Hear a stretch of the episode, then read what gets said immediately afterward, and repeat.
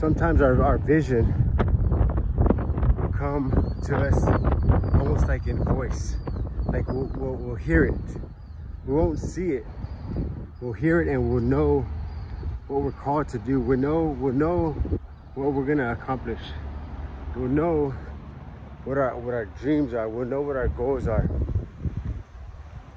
A lot of people won't understand that. A lot of people won't understand it because you're you're hearing it and you're telling yourself this and they, they're not seeing it. Don't worry about if you don't see it, just know that you hear it. And once you hear it, once you tell yourself, remind yourself, you're planting the seeds daily to, to grow that goal, to grow that vision, to move forward in life.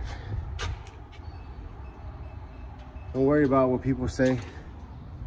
People might doubt you. They might not believe you. It's because they're not seeing what you're hearing. Stay great, guys. Have a great week. Massive action.